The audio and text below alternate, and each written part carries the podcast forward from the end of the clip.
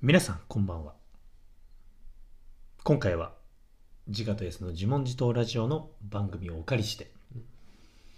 2022年はい下半期うん良かったよかった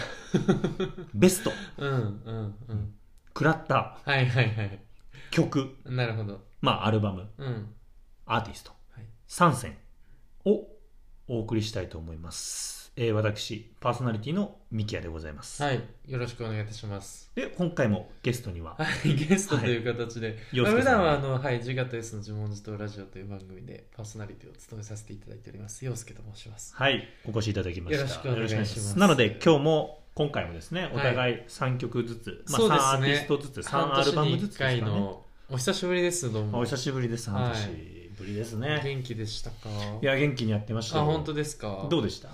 いや元気でしたよなんか噂だとね、はい一回飛びそうになったみたいな。飛びそうな岡山の方に ああなんかね疲れすぎて。そうそうそうそうあ聞いてもらってますね、はいそうそう永住しようかなっていうのもね、一で、回考えちゃったまあ、このの音楽会なんですけど、はいその岡山に行った時は、はい音楽を浴びたくないっていうことあそうで、そうそう無音で過ごしたっていうそうなんです逸よ話がね。イヤホンを全くつけないっていうだから最後に音楽を聴いたのは本当にえっとそのゲストハウスに向かうローカル線ですねで、そっからはそっもう、からもう全く聞いてなかった帰りの新幹線ぐらいまでイヤホンでは聞かなかったですけどそのゲストハウスの上で民謡ナイトやってたんで民謡聞いたりとかああいしいてましたけどですね民謡で盆踊り踊るっていうイベントやってたりしたんで何そのイベントわざわざそこに2泊目をして それを2当回やっ初たんだ1泊の予定だったのを2泊目土曜明日だったら民謡ナイトやってるんだけどねって言われてじゃあ行きます言いましたその時その僕こういう箱番組やってるんですけ どその時音楽音楽番組やってるんですけあどーすいませんちょっとその時もうすっかり現世の記憶をなくな なくしちゃっててすいませんその時伝えきれなかったのでちょっと来年また、はちょっとお願い、い民謡ナしイまトすのよっタイミングで伝えてまいりますけれどもてことははい割とまたねこの半年もいろんな音楽的なねこそうですね教養じゃないですけどはいはいはいはいいろんな音楽を感じてあまあで過もごしてらっしゃいまししたよたね多分なねんかやっぱりそのコンサートとかライブもねあの復活してきてちょっと行けるようになったりとかねなるほどなるほどはいありましたから、まあ、そういったところもあの一個ねそういうのが背景にあったりしますねあ今回今回選曲の中で、はいなるほどなるほど、うんまあ、ということで、はいはい今回も2022年下期にですね、はいあのリリースされた、うんまあ、楽曲、まあ、はいアルバムの中から、うんえっとお互いがはい良かったもの、うんまあ、これテーマはくくらないので、はいまあ、おのおので好きな3曲をちょっと今回もチョイスしてうんかけるという、はいちょっと FM なはい要素が強い番組なんですが、うんこれも、えっと前番組から合わせますとうん通算6回目。 6回かそっか3年目で半期に6 1回回だかもんね、うん、6回目6回か6回ぐらいやってますやってるか慣れてきてまちすょっとねまあそうねでも FM として始まったのはね最近ですからねねいやありがたいことに毎回来てもらっていえいえもう全然、ちょっといい声で喋るっていうのがね特徴なんですよ この番組のこう通例になってきてま すただちょっとスイッチが入っちゃうと戻っちゃうんですよねそうそうそうそうそうなんですよねはい難しでいともこまあろですね、 6回目か、まあ、数多く曲を紹介してきてますけど、ね、はいあの巷では本当に「関ジャムかこれか」みたいなああそうそうそうそうバズるアーティストがそうなんですよね年間で選んでるっていうのはなかなかないですからまあここは結構こうみんなの注目度も高いと思いますかはらい、ね、だからどうやらね初初回の時にねうん藤井風さんを紹介したらもうあむちゃくちゃバズった っていうあ今もうあれをあー あんな確かにね大物アーティストだったんですから紹介としては早かったですからねですからやっぱそういううん早めリスナーもうずくような回にできればなっていう部分もあります素し晴らしいあの、ね、名曲を掘りこす掘り起こすような、ねそうねコーナーにもなっていることもありますので、はいはいはいまあ、ちょっと今回もね、うんぜひお付き合いしていただければと思いますので、早速いきたいと思います、はいいきたいと思いますが最初はその前にうんいつもあのあ恒例ですビルボードビルボード、はいたはいはだい今回はビルボードじゃない情報をちょっと入手しましておおなんと Spotify の方からあですねはいはいいいですね今回情報提供うが、ん、我々もあいつもお世話になってますお世話になっておりますお世話になってますよろしくお願いします Spotify の方から情報提供で音楽とポッドキャストで2022年を振り返ろうということで、あえーすごい簡単にまとまったえすごいこれをいただききまして Spotify 公式 Spotify の公式からいただきましたすごいですね、あつてあるんですねありますすすごいですねこれを見ればもう一瞬でわかりますからねすごいよ本当これ今までウェブサイトをこうねえ動作を上下そうだねしてま したがそう動そ作うを狭い画面でこう行ったり来たりしてましたけどね右左で行くすいませんちょっと伝わりにくい感じです我々の中で結構今面白い今の動作の動きがすごい面白かったんで洋介もこれねねなんかついてたらよかったですけど、 まあそんな感じでねいきたいと思います、はいはいまずこれは2022年通年になります、はい、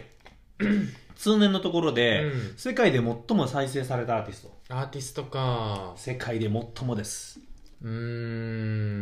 んこれはね僕正直周囲の人のね音楽を聞いたことがないです名前しこかれは最近我々毎年じゃないですかはいでも本当に僕、えーこの人話題になったんだっていう感じなんですけど Spotify では第11位第11位の世界ランクになってますうーんリスナー月間リスナーのね数が誰ですかえっとねこの人アーバンヤングアーバンミュージックシンガーって書いてありますねヤングアーバンミュージックシンガー絶対かっこいいと思いますテイラー・スウィフトだ2位ですあすごっテイラー・スウィフト2位ですテちイラなー・みスウィにフトって2位なんだねいや今年は出したのアルバムが出てたんですよあそうなんだこれむちゃくちゃかっこよかったですあええこれー、久しぶりに聞いたんですけど、うんむっちゃくちゃよかったそうなんだね1位はねバッドバニうーん見たことはあるかもしんーない名前はね、うんでもなんかアメリカの大型フェスの来年のうんヘッドライナーになるんじゃないかぐらいのそんなレベルなんだで2位がテイラー・スウィフトうんで3位がドレイクドレイクまあドレイク出してもましたからねはいはい今はい年もはいで4位がまあ2022年の一番最初にアルバムも出てた、ザ・ウィークエンザ・ウィーケンドはいはいはいはいドで5位が BTS すあごい BTS そうかアジアでランすクインごいね BTS って曲出してる最近 BTS はもう今平均にねそうだあよねの陣が行ってしまいますそうのだで、よね今一時的に活動休止をしてますがその前に最後1回ねそうか6月ぐらいに出してましたよねあ出してるんだはいへでー国内で最も再生されたアーティストに変わりますと今度は1位が BTS になりますええー、 2位は夜遊びでしょ YOASOBI3 位ですあれ落ちたね夜遊 もうあんま失礼なこと言うのも YOASOBI ちょちょでも1位ってことじゃないかな1位だったよ有利か夜遊びかみたいな感じ有利は5位ですああアドじゃないと4位ですえこの2位はでもこの人たちやっぱすごいですよねミスチルいへえやもうこれもすごい俺あの僕はねうん正直年末結構歌番組多かったじゃないうんでうすんうんか、うんやっぱすごいなこの人たちって思いましたよえー、何曲を聴いて僕これドラマで話題になったらしいんですけどその曲がでもヒゲダンかダンディズムね、ダンディズムだ、うんあーいやすごいですね彼らのすごいねあのサブタイトルでしたっけあちょっとあんまり存じ上げなくてあの「サイレント、サイレント、うん、あのドラマ、マが話題になってましたけど、はいはいはいそれの主題歌、うん、あまあ何がすごいかってその「サイレントの曲の凄さも感じたんですけど、うんその歌番組でね、うんまあ歌唱力も含めてすごかったんですけど、うんうんうん毎年なんかこんなとんでもないちゃんといいヒット曲じゃん、確かそにのね問答無用じゃんなんかすごいなねんて言うんだろう、一発屋じゃなかったもんだからその、うんずっとプリテンダーじゃないもんねそすなんうかだしなんかそのプリテンダー並みのものがこう作品としてそうだよね出せるっていう凄さが、そうね確かになんか確かにすごいねそう考えると、ね、なって思いました、うわーはい、でおしもゃれ国内で最も再生された楽曲になると変わるんですよでこの楽曲もうん俺全く歌番組見るまで知らなかったんですよ年末むちゃくちゃ歌って歌われててその人が俺でももでも全く知らなくて「紅白」とかも出て「ました紅白」はねこの人は1位の人は出てないですへえあの谷祐希のー、はい WXY うわー全然知らないですでしょ年末に歌番組 も全部これ軒並み出てた軒並みこれそううわー俺ほんと知らないわで2位がこれ「紅白」今年初出場だったんですけど、うんサウシードッグのあ「ーシンデレラボーイ」これもはないんはかいはいはい年末歌番組むちゃくちゃ歌われてまあしたねそうなんだで、まあ、3位がベテルギウスユーリあ有利あれ去年いやすごいんですよだから彼はで5位にもうんドライフラワーがまだ入ってる、えすっごいじゃんはい、で4位に「なんでもないよ」のマカロニ鉛筆なあのあはいでこはいはれい、去年一昨年ヨよしシキきがくんがかけてたかよけてましたよね、うん初めて自分に合ったラブソングっていうなんかちょっとおしゃれな言葉を残して流してました m ね1の時かなんかにね、はい流すっていう全く関係ないはい、っ一曲でしたけど、てことで、まあ、それに伴って多分その曲が入ってたアルバムが今年リリースされたのか、優里さんの「1」っていうアルバムが最も再生されたアルバムで今年国内であねそうでしたか2位がすごいですね Ado の「歌の歌」ですねああはいはいはいはい新時代ねはい、うんそれはさすがに聞いたことあるな、はい、流れてるからいろんなところででこの概念が僕わかんないんですけど国内で最もシェアされたシェアされたシェアされたあー楽リン曲、クをなんかこううんコピーするとかっていうのあるらしいですね、これがうん JO1 の「スおーパーカリ」っていう歌なんですよへえすごいですねすごいねこの「スーパーカリね」10月にリリースされたんですけど、うんなんかね外国の方で話題になるだから多分へー JO1 がこうひの YouTube の中でも再生回数の速さは異常でしたねあそうなんだ、はへえじゃあなんかみんなインスタに上げたりとかしそてたんのなかな感じだと思いますでうん1位から5位まで全部アイドルです JO1BE:FIRSTINYINYJO1 シェアになるとシェアになるとやっぱりアイドルのやっ曲にぱなりますだか強いねらここにジャニーズがまだ入ってないのでそうだねこの Spotify のランキングはジャニーズはどうなんだろうかちょっ とねあのオタクがひいきされてますストはーいンズさんのね楽曲とかも多分韓こ国れ人組な、うん入ってくると思うんですけどそうねそりゃ入ってくるよまあということではいはいこんなようなうん国内に関してははいあの流れでしたのでうんまあここからは僕らのはいやっと11分経ちました。ああそっかそっかありがとうございますしっかり毎年3アーティストはいいきたいと思います。はいえっとじゃあ、私からいきましょうか。うん早速行きましょうかも紹介して1曲流すみたいな感じで、ポンポン。じゃあいきたいと思います。はいじゃあ僕最初というか、今回のテーマを、あの、まず2022年の上期の時に言ったんですけど、うはいこうすごい僕この年すげえって言ったじゃないですか。あーアルバ言ってまムしたがめちゃくちゃいいの出てると。うんで紙切り実もう行って際ま、したね下期も続いてた、それがね。うんうんだからアルバムだけで言うとテイラー・スイートのやつがすごい好きだったりとか、はいはいはいそういうのもあったりしたんですけど、うんちょっと今回はまあ一つテーマにくくらないともうちょっと選べないなっていうところだったので、うんうんうん僕は声が好きこの声やばいなっていなるほうどうんアーティストを3つ選ばせてもらはいいました。ってことで最初まずお話ししたいのうが、んこれはもうアメリカのほうもうレジェンドラッパほうほうー、ほうナズ、なぜはいはいはいはい NAS、はいはいはいはい聞き覚え、まあ、うきんね、き多うん分聞いたことある人多いですし、多分もう僕もむしろ、後で話すんですけど、うん2022 2020年にうんこのナズを聞くようになりました。うんなので僕全然最近なんですけど、うんあの、まずこのナズが、あの、まあ、すごいのは、ナズのあだ名かっこいいんですよ。へー言われてる言葉が。知らない世界最高の孤高のリリシスト。おいすごいじゃん2個ついてんの世界最高とここがついてんの まあ、結構そのナズのアルバムとすごいか、ねそのナズの作品を探っていくとうん「孤高のリリシストナズ」とか、へえまあこあの世界でも、ね、最もかっこいいいラッパーみたいな感じの言われ方をするぐらい、うんまあ、ナズはすごいかっこよくて、うんである意味ラッパーっぽくない見た目というあそうかなんだブリンブリンな感じではない、うんうんうんうんうんまあ、そこもなんかこうすごい良かっうん良い部分で、で、まあ、調べてみるとこうナズっていうのは、まあ、社会情勢にもこううんね、いろいろ訴えたりとか、うんラブソングも歌ったりとか、こう自分の身の回りで起きてきた麻薬のね、うんその話とか、そういうのもやったりとかっていう、こう、どのジャンルもリリックとしてできるっていうのうんなが、るほこどうナねズのすごいところらしいんですけど、ははでそのナズが、まずなんで2020 20年から聴き始めたかっていうと、はいはいうんキング・ディジーズっていうアルバムをうんうん2020年に出して、うん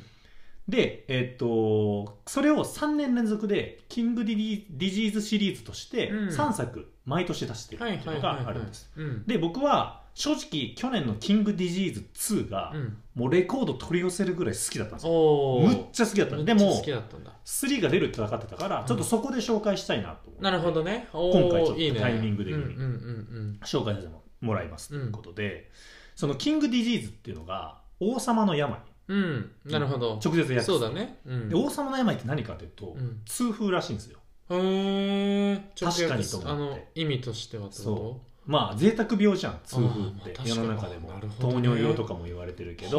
どだからそのキングディジーズ自体が結構その自分がうんこうなりふり構わずいまだにねうん俺が一番かっこよくて俺が王様になるっていうのを3作続けてやるっていうのが、うんこのナズの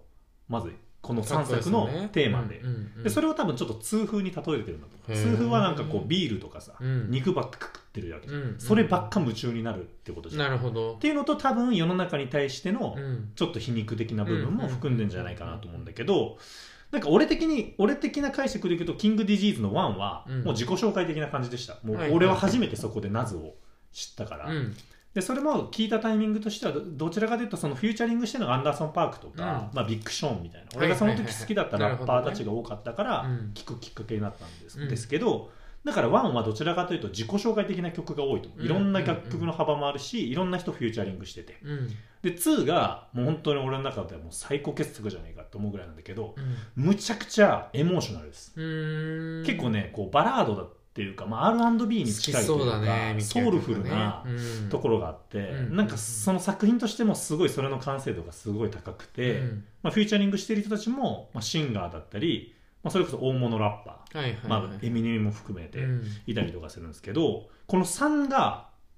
んどんな作品かっていうと「キング・ディジーズ」シリーズの最後が、まうあんかん、完全なるラッパーとしてのなんか自分の立ち位置を改めて示してるのかなっていうのがあって、まあ、うんフィーチャリングもいないんですよはいはいはいはい3に関しては。うんだから、まあ、自分だけでずっと歌い続けててそのアルバムの一番最初がすごいねそうあの、うんゲットーリポーター」っていう,、うんもうもういかにもヒップホップみたいなゲットーうんそうゲットーのを伝えるよ伝えるみたいなはいとこから始まってそのゲットーの身の回りのことを歌って、うんでそれで俺はでもまだまだキング DGs1 も2も出したけど、うんそんなチーム S も分かんねえけど俺はまだまだ上に行くぜみたいなすごいことを歌ってるんですかよ、っこいいねうんかっこいいでその中からちょっと1曲紹介したい曲が、えーっと、まあ、キング DGs その3のとこからちょっと、うんまあ、今年リリースあ去年リリースされたので紹介したいんですけど「Once a Man Twice a Child」っていう、うんうんうんうんまあ、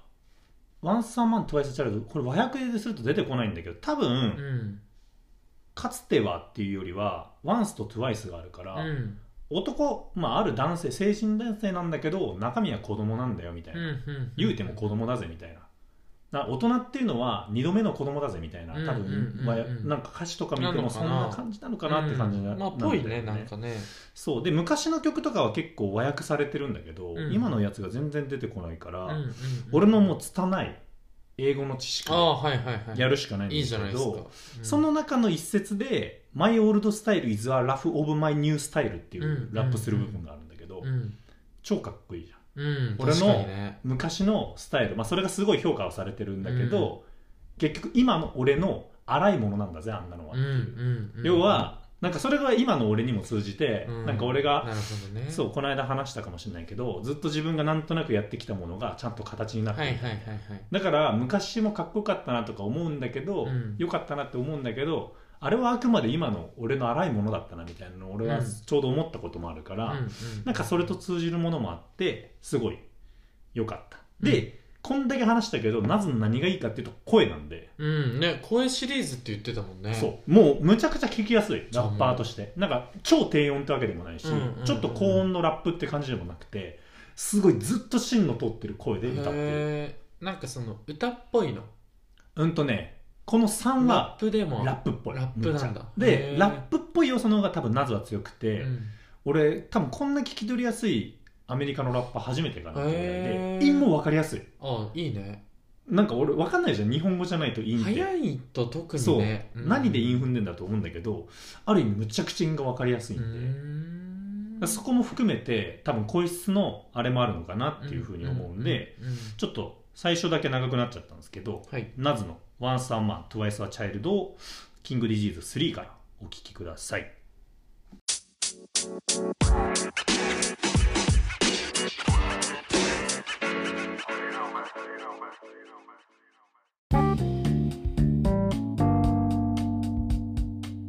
ということで最初に紹介しましたのは「ナズのキングディジーズ3」というアルバムから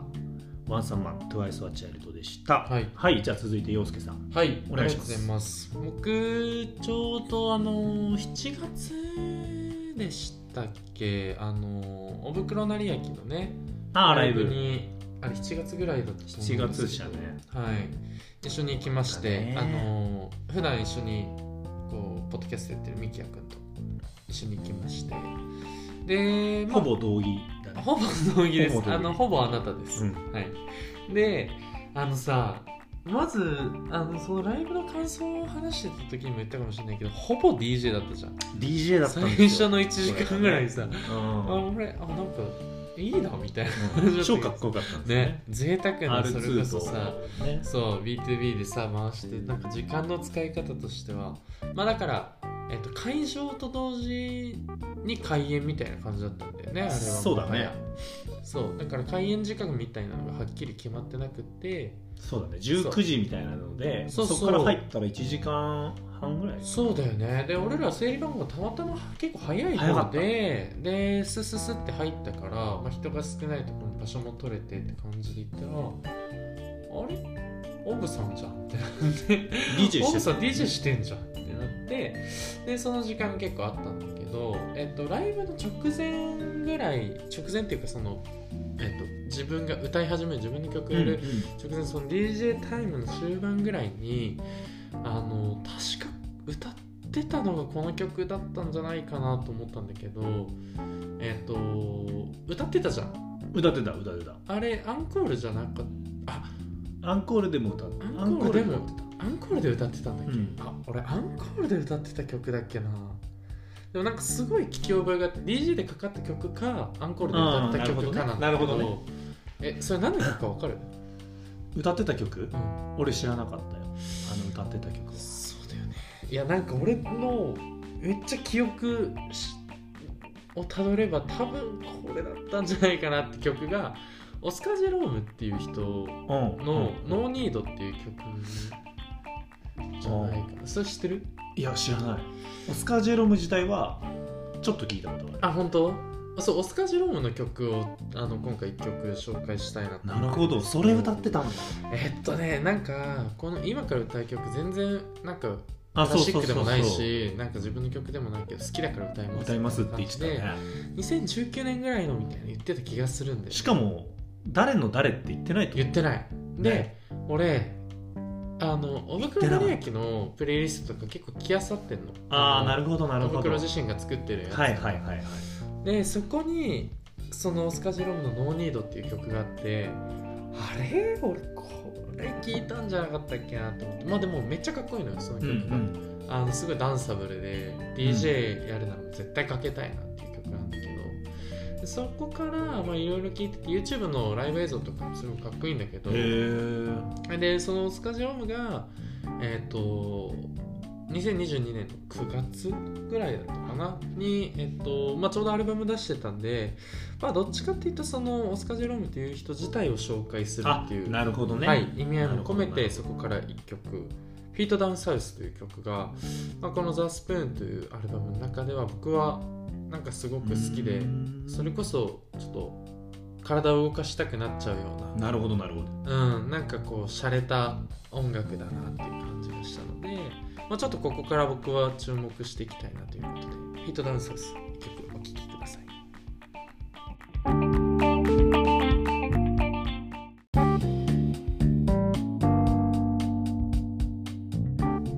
お聴きいただいたのはオスカー・ジェロームで「フィートダンサーズ」でした。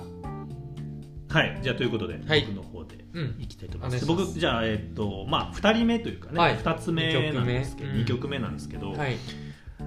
まあね正直、うん、もうなんかお俺は日本で今うん、三好きなてかまあ歌唱力も含めたらお俺もっともっと評価さ売れてれもるべきだな。うん、もっと評価されるべきだなまあ失礼なんですけど全然売れてる人だし、はいはいはい、はい。だけどもう今圧倒的なそのカリスマ性とおうその声質うん歌い方、歌い回しうん、もうねこの人を紹介せずにはいられないんですよ本当はへー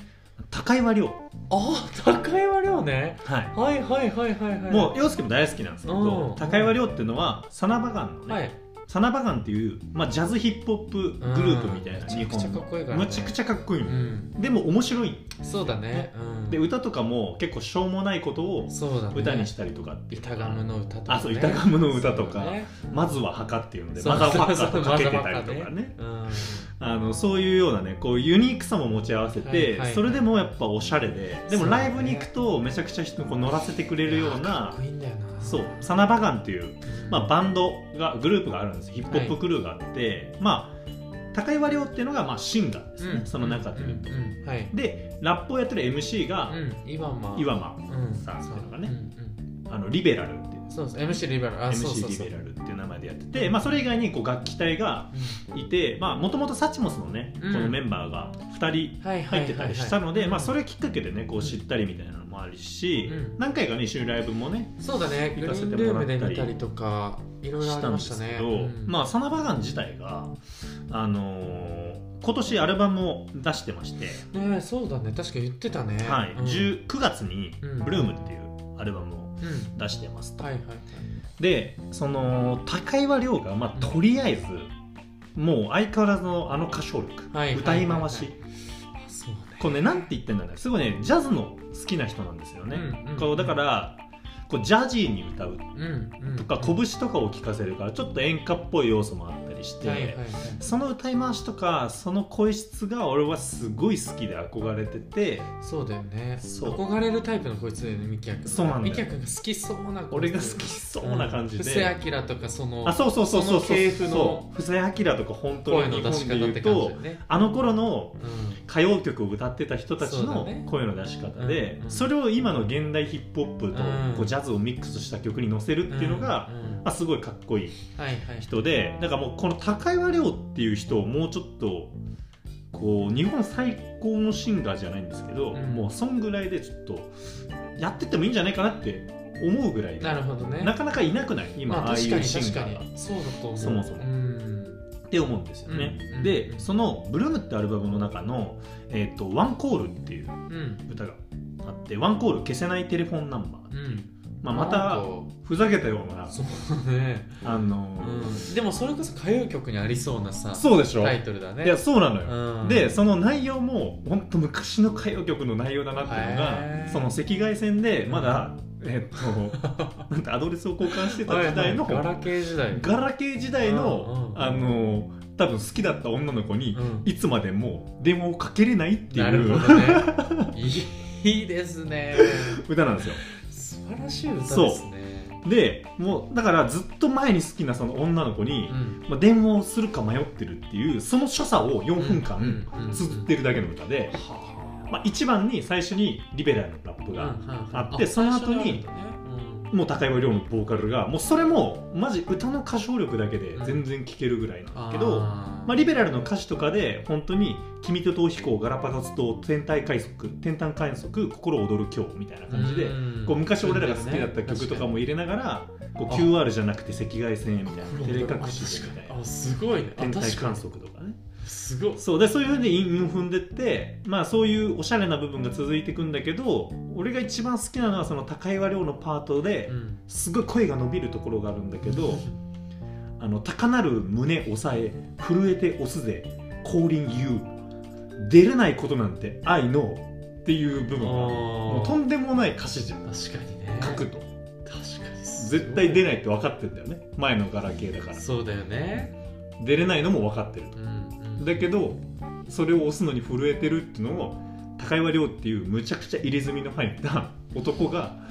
歌ってるっていうのが俺は何にもたまらなくてかっこいいね確かにでこの歌自体がむちゃくちゃかっこいいんで、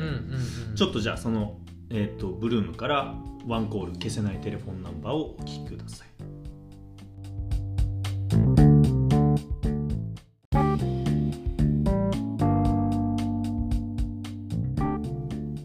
はいということでお聞きいただいたのが、いサナバガンの「ブルーム」というアルバムから「ワンコールは消いせないテレフォンナンバー」でした。はいじゃあ続いてもうポンポンいきますけどえっ、と前もなんかでここで会話してるんですけどその時はうんえっと読み方わかんないけどって言ってた人です誰だ日本の、まあ、バンドなんですけどロットバルト・バロンっていうあああれの時じゃないえっと森道のフェスの会とかかなあー違うかないやなんかねなん何で話したんだっけでも話したよね話した話したうんでも、えっとアルバムが11月に出てたんですよ「えっとハウル」っていう、えっと英語4文字の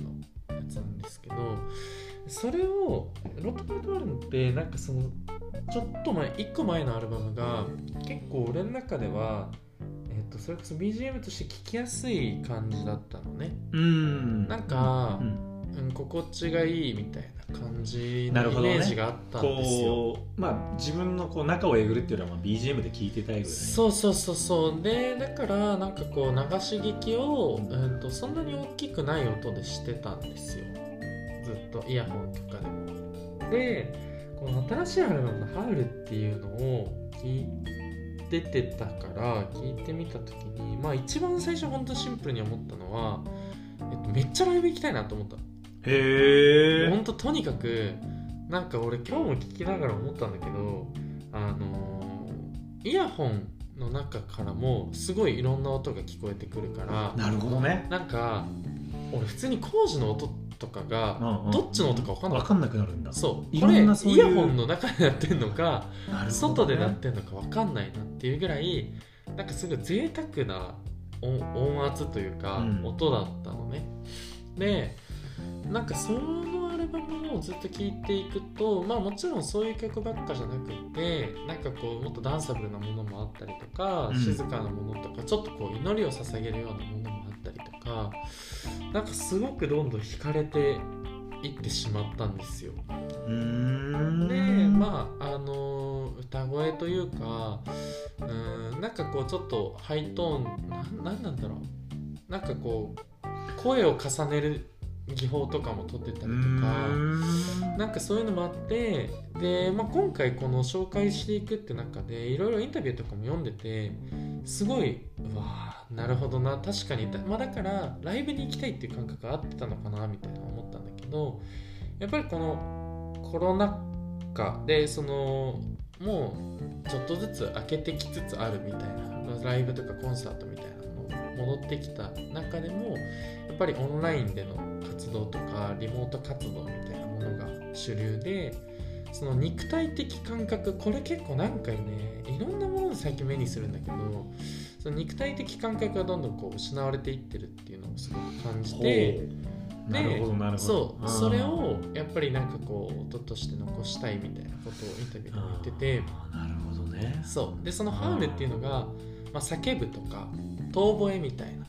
意味なんですけど、まあ、その遠吠えって結構その共鳴し合ってあの一匹が鳴いたものに対して他の狼も吠えるみたいな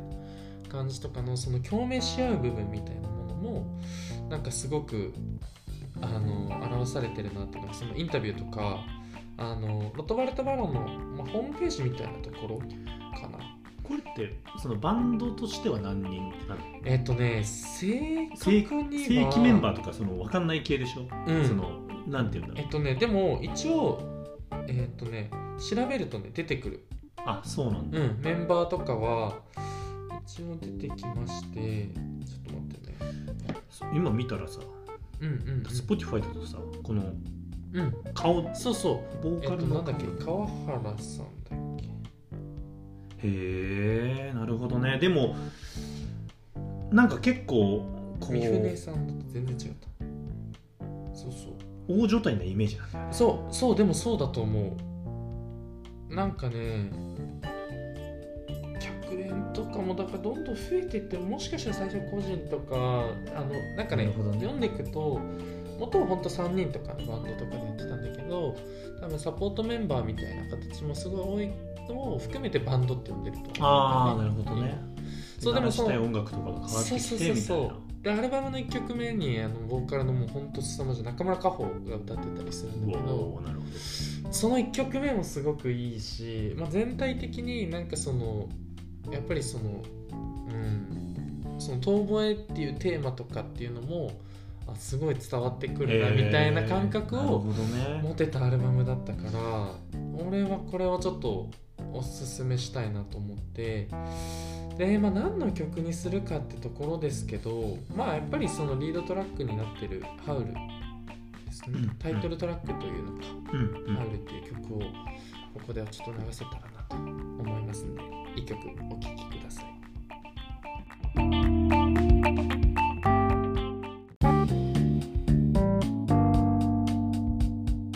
はい、お聴きいただいたのはロットバルト・バロンで「ハウル」でした。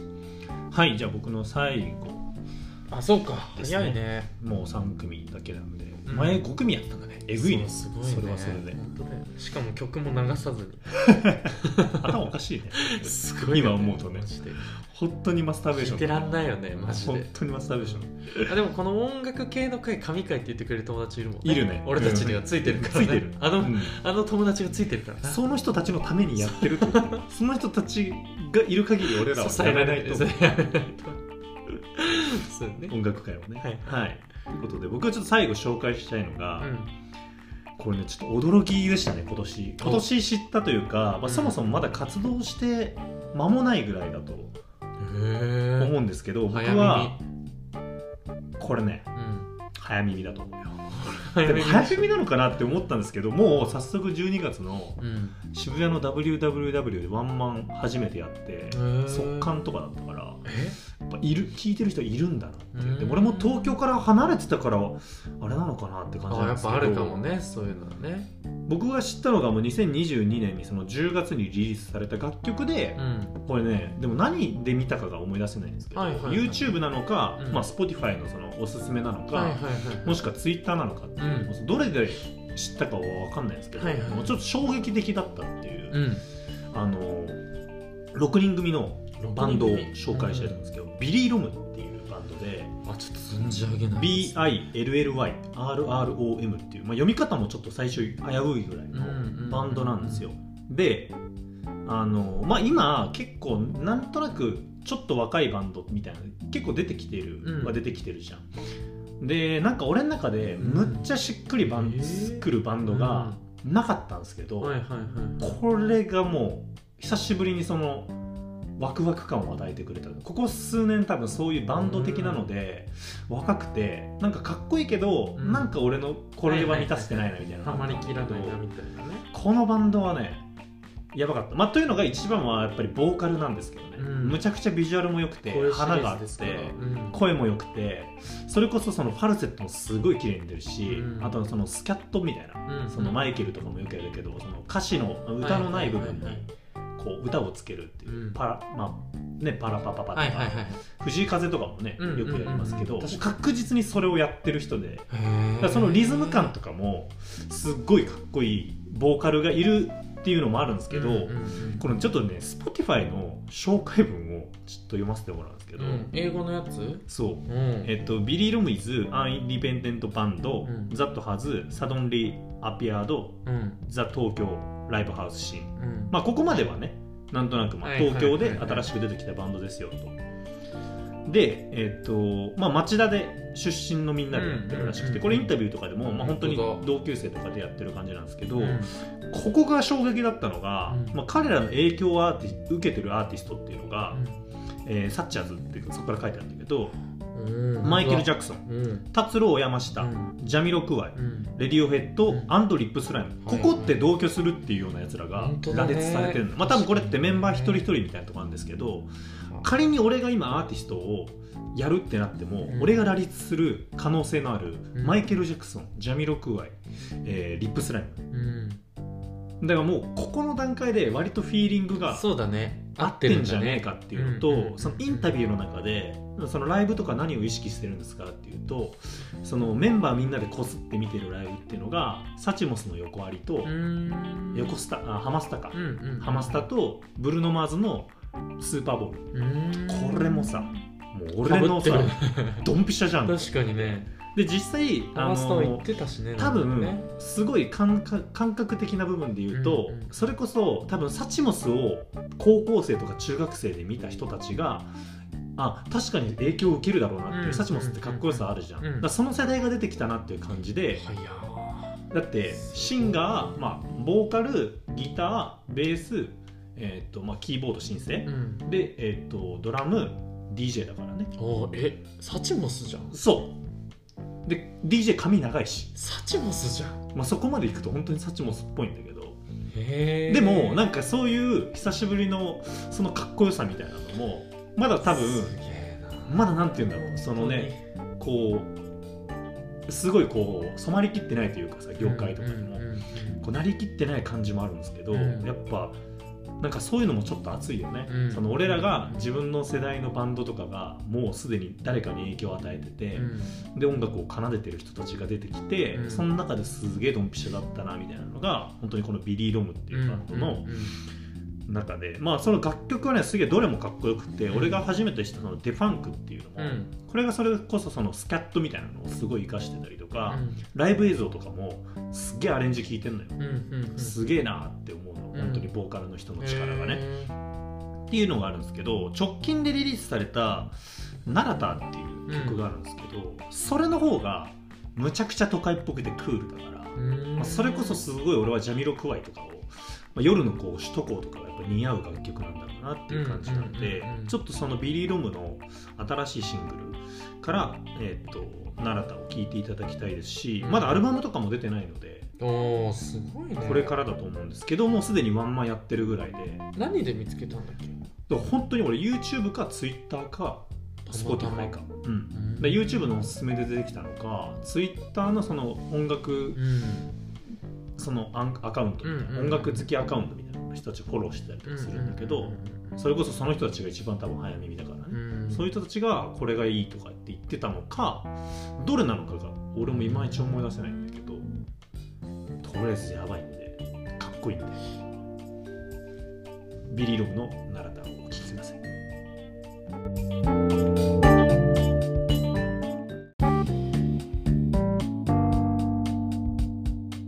ということでお聴きいただいたのがビリー・ロムで、えー、奈良田でした。はいはいじゃああっという間に最後の一曲最後の一曲といううことでちょっとだけズルしますおいちょっとだけズルするんですけどルール厳しいぞここはただ そっちのこれ方はは緩いかもしれないけこどれはこのえっと前その話をしてた時にやっぱそこは共感を持ってたから大丈夫なはずで大丈夫ルギリルギールリ上実を言うと、6月3日に出てる曲なんですよギリギリですねそう際どいですででもあれですよね上半上半期に消化できなかったん期ですそうよねいうことです1ヶ月のそういうこそとのです時間がもちろん聞いてたんだけどえっ、とまとめるるまでには至らなかったっていうそうそこ上で半期の話すにはちょっと浅はかかなと思っってていうぐらい大事に育ててたってそういう半年寝かせましたあじゃあ許しましょありがとうございますもうでももうこれ以上が俺はなかった2022年うあはあな正るほど直なるほど、うんそのちょっとズルをしてまでもこれを超えるのがなかったそうそうそうそうやっぱりこの話さなかったっていうのはちょっとここなんかそのこう歌ってるそのベストって歌ってる中でこれ話さないっていう手は正直ないのであのもう本当に皆さんご存知坂本慎太郎さん坂本慎太郎さん、はい一回流してますもんね多分一回流してます流せなかったんじゃないあーそうだそううだ曲がなんか Spotify の権限かなんかでダメだったんでゆらゆら帝国をその次に改めてうん流した時があったんですけど、あの坂本慎太郎さんソロ名義での聞きましたかいや聞いてないですかごめんなさい全く僕だからまともじゃわからまともがわからないしか聞いたことまともがわかがないらないごめんなさい本当にあれなんかの曲だもんねそまほうろあれはマホロまほろのか歌まほろでのそれでしか前僕そうですよねごめんなさいあのあ全然いいです全然いいですあのもうすっごいあのとんでもないえっと今回その6月3日に「物語のように」っていう、えっとアルバムが出てるんですけどうーんなんか本当に何回聴いても聞き足りないぐらいへえだから自分の中でどんどん新しい感情が出てくるみたいなそうですすねねすっごい好きだったえっ、と結構本当にいろんな曲があってなんかね1曲目の「それは違法でした」っていうところとかは結構なんかシンプルなんだろうシンプルじゃないんだけど